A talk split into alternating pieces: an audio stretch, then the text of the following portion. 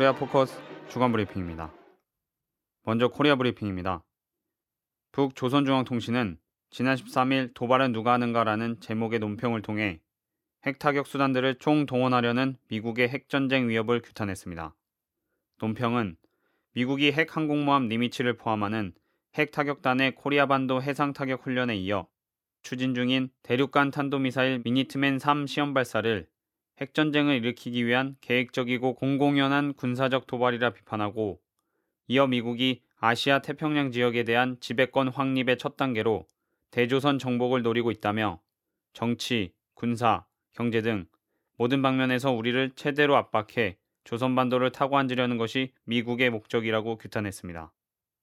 우리 민족끼리는 같은 날 십삼 일 논평을 내고 박 대통령이 미남 정상회담에서 언급한 비무장지대 평화공원 조성 발언에 대해 평화 파괴자, 전쟁 도발자들의 주제 넘은 평화 타령이고 민족 분열의 불행과 고통을 안고 사는 온결애에 대한 참을 수 없는 모독행위라 강하게 비판했습니다.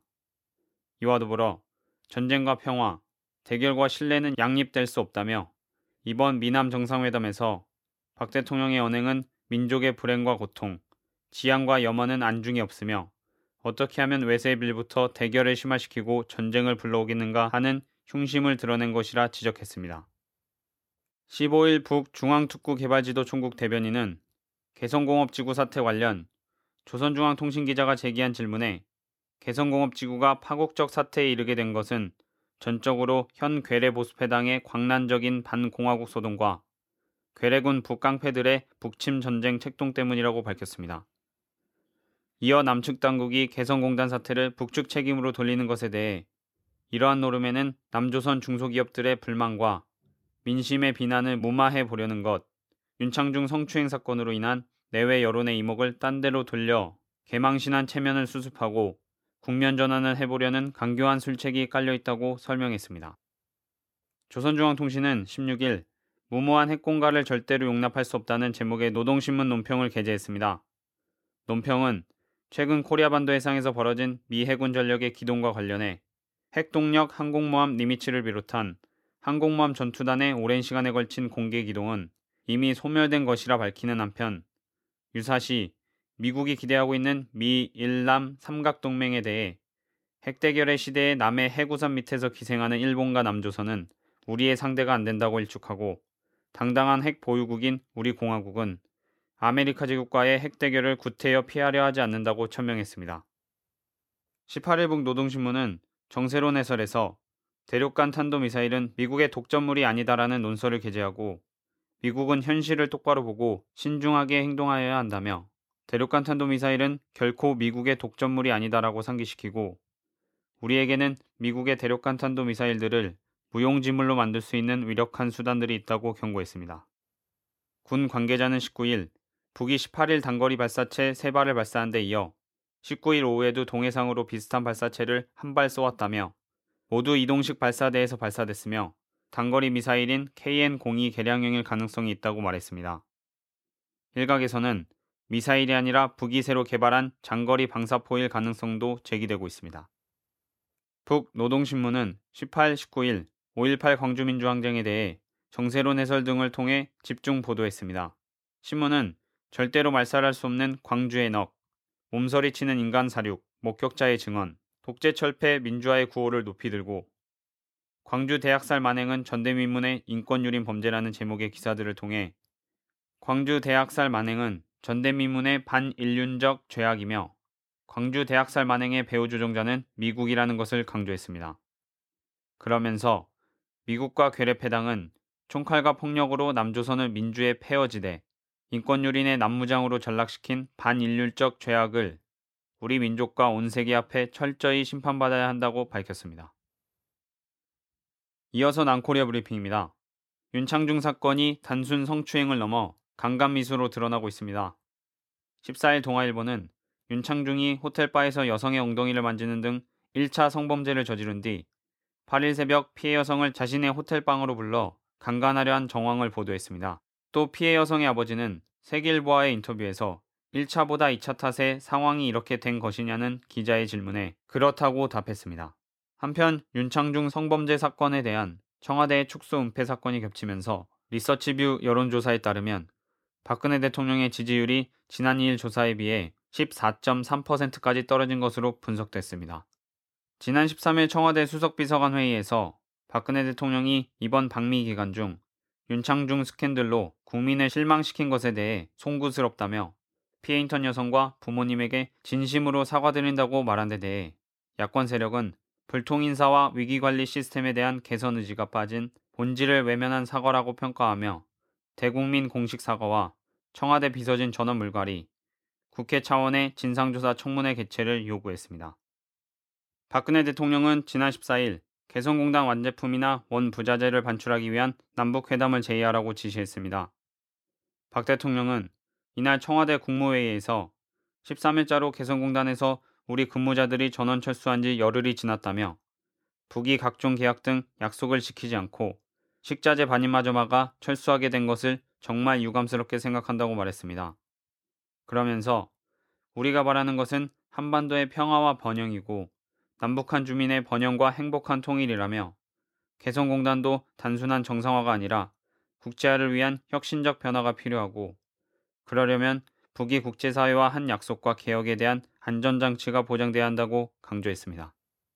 개성공단 입주기업협의회는 십칠 일 긴급 기자회견을 열고 정부는 북측에서 방북과 물자 반출 허용 의사를 밝혔음에도 불구하고 왜 당사자인 기업인들에게 숨겼는가, 박 대통령은 몰랐던 것인가 라면서 정부 조치만 마냥 기다리며 공단의 연구 폐쇄를 지켜볼 수 없다며 북과 논의했던 모든 사항을 즉시 공개할 것, 모든 문제협의에 이해 당사자인 기업들이 직접 참여할 수 있도록 조치할 것, 이십삼 일로 신청한 공단 방문이 이뤄질 수 있도록 정부가 나설 것 등을 촉구했습니다.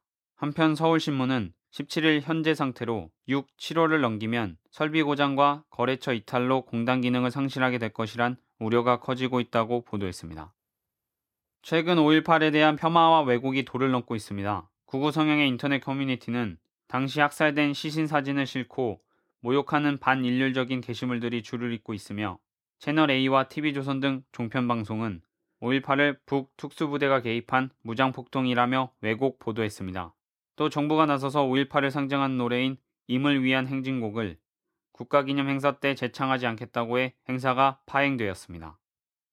한겨레가 국가정보원 내부보고서로 추정되는 서울시장의 좌편향 시정운영 실태 및 대응방향 문건이 나왔다고 지난 십오 일 보도했습니다.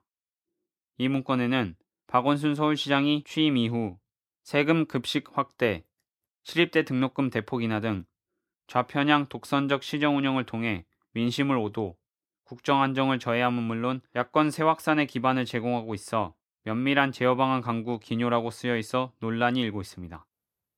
법원이 시사인 주진우 기자에 대해 구속영장을 기각했습니다. 서울중앙지법 엄상필 영장전담 부장판사는 언론 자유의 한계가 주로 다투어지는 사건으로서 수사 진행 경과와 수집된 증거자료 등을 종합해보면 현 단계에서 피의자를 구속해야 할 사유와 상당성을 인정하기 어렵다고 밝혔습니다. 이에 대해 주진우 기자는 박씨 집안에 대한 보여주기식 검찰의 영장 청구라고 생각한다며 법을 아는 사람이거나 법에 대해서 상식이 있으면 다 그렇게 생각할 것이라고 말했습니다. 끝으로 국제브리핑입니다. 십사 일 총리의 자문역인 이지마 이사오 특명 담당 내각 관방 참여가 북을 방문했습니다. 십사 일 평양에 도착한 이지마 일행은 십오 일 김영일 조선노동당 국제비서를 만났으며 십팔 일 베이징을 경유해 귀국할 예정입니다. 이지마 참여는 이천이 년과 이천사 년 고이즈미 준이치로 총리가 북에 방문했을 때 고이즈미 총리를 수행한 바 있습니다. 일본 총리 아베 신조가 지난 십오 일 필요하다면 북과 정상회담을 할 수 있다는 입장을 밝혔습니다. 이어서 십구 일 후쿠오카 시내에서 기자들에게 일북 평양선언에 입각해 납치, 핵, 미사일 문제를 포괄적으로 해결해 나가겠다고 말한 데 이어 특히 북한의 일본인 납치 문제를 해결하기 위해 교섭, 대화를 해나가겠다고 밝혔습니다. 미국의 육자회담 수석대표인 글린 데이비스 미 국무부 대북정책특별대표가 십삼 일 방남했습니다. 이번 박람회에서는 십사 일 임성남 외교부 한반도 평화교섭본부장 등을 만나 미남 정상회담에서 재확인된 대화와 압박의 투트랙 전략에 대한 구체적인 논의가 진행된 것으로 예상되며 중단된 비핵화 대화를 재개할 것에 대한 의견을 나눈 것으로 알려졌습니다.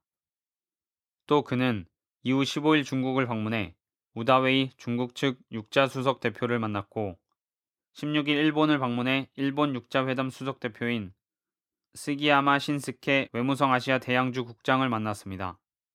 개시 당초 십육 일까지로 예정된 이번 방문은 이틀이 연기된 십팔 일까지 이어졌으며 국내 여론에서는 이지마 이사오 참여의 방북과 관련 차후 결과를 지켜본 후 귀국하기 위한 의도적인 변경이라고 전해졌습니다. 미국 자유아시아 방송은 북내부 소식통들의 말을 인용해 중국이 이십만 톤 이상으로 추정되는 비료를 북에 지원했다고 보도했습니다. 방송은 양강도의 한 농부의 말을 인용해 지난해에는 중국이 지원해준 비료를 유월 십일쯤 배급받았는데 올해는 사월 이십육일부터 비료 지원이 시작됐다고 말해 비료 지원 시기가 빨라졌음을 전했습니다. 이어 비료 제공은 중국 단둥과 국경을 맞댄 신의주를 통해 이루어졌다며 평안북도 무역국 관계자에 따르면 중국에서 곧 많은 양의 식량 지원이 있을 것으로 알고 있다라고 밝혔습니다. 한편 중국 단둥의 여행사들이 단둥을 경유해 육로를 통해 북으로 가는 여행 상품 판매를 재개했습니다. 십오 일 열린 유엔 총회에서 찬성 백칠 표, 반대 십이 표, 기권 오십구 표로 시리아 정권을 규탄하고 정치적 국면 전환을 촉구하는 내용의 시리아 제재안이 채택됐습니다. 이번 결의안에 북코리아, 중국, 러시아, 이란 등은 반대표를 던졌습니다. 유엔 총회는 이번 결의안에서 시리아 정부가 생화학 무기를 사용할 위험성과 이런 무기가 사용됐다는 의혹이 잇따르는데 심각하게 우려한다고 표명했습니다. 알렉산더 판킨 주 유엔 러시아 차석 대사는 이번 결의는 반군 세력의 불법 행위를 무시하고 있다며 이번 결의가 해롭고 파괴적이라고 비난했습니다. 러시아가 바샤르 알 아사드 시리아 정권에 신형 대함 순항미사일을 수출했다고 미국 뉴욕타임스가 십육 일 보도했습니다. 익명의 미국 행정부 소식통은 뉴욕타임스의 자국 정보기관 보고서를 근거로 러시아가 비행 정확도를 향상시킨 신형 대함 순항 미사일 야온트를 아사드 정권에 제공했다고 밝혔습니다. 다만 공급 시기는 구체적으로 언급하지 않았습니다. 전 정보기관 고위직 출신의 제프리 화이트 워싱턴 중동정책연구소 연구원은 시리아 정부군이 자국 해안에 접근하는 서방 함정들을 격퇴하는데 러시아제 야온트 미사일을 이용할 수 있다고 분석했습니다. 시리아에 대한 러시아의 미사일 수출 의혹은 러시아와 미국이 최근 시리아 내전 사태 해결 방안을 논의하기 위한 국제회의를 개최하기로 합의하고 관련국들과 집중적인 협의를 벌이는 상황에서 제기됐습니다. 또 러시아는 그동안 시리아의 방어용 이외의 무기를 절대 수출하지 않고 있다고 강조해왔지만 서방은 이 같은 러시아의 주장을 의심하고 있습니다. 코리아 포커스 주간브리핑이었습니다.